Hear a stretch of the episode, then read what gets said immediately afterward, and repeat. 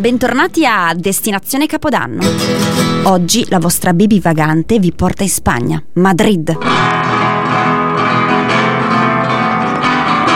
Dove alloggiare nella capitale spagnola? Il posto più ambito è la Gran Via. Numerosi hotel per tutte le tasche e vicine ai maggiori punti di interesse. Partiamo con un po' di cultura il Palazzo Real.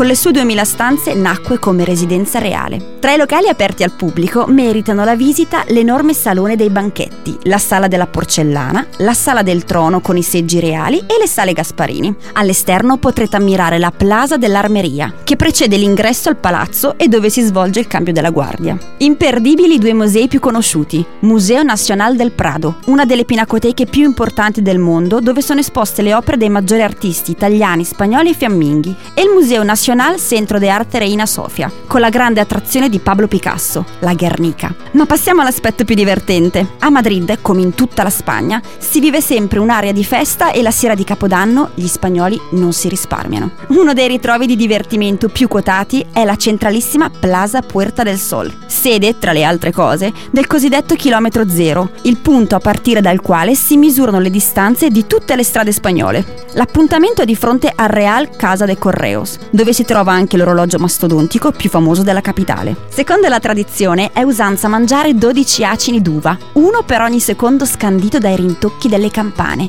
ed esprimere ogni volta un desiderio silenzioso. Ricordate, i sogni sono desideri. A Plaza Mayor, invece, tra le bancarelle, incontrerete persone che indossano le tradizionali parrucche dai colori più disparati. Per chi volesse trascorrere un capodanno decisamente più fuori dagli schemi, può optare per il teletelesferico di Madrid. La funivia cittadina, infatti, permette di rimanere sospesi a svariati metri di altitudine e ammirare dall'alto l'affascinante spettacolo di luci soffuse, strade gremite di turisti e caseggiati pieni di vita che danno un tocco in più al capodanno spagnolo.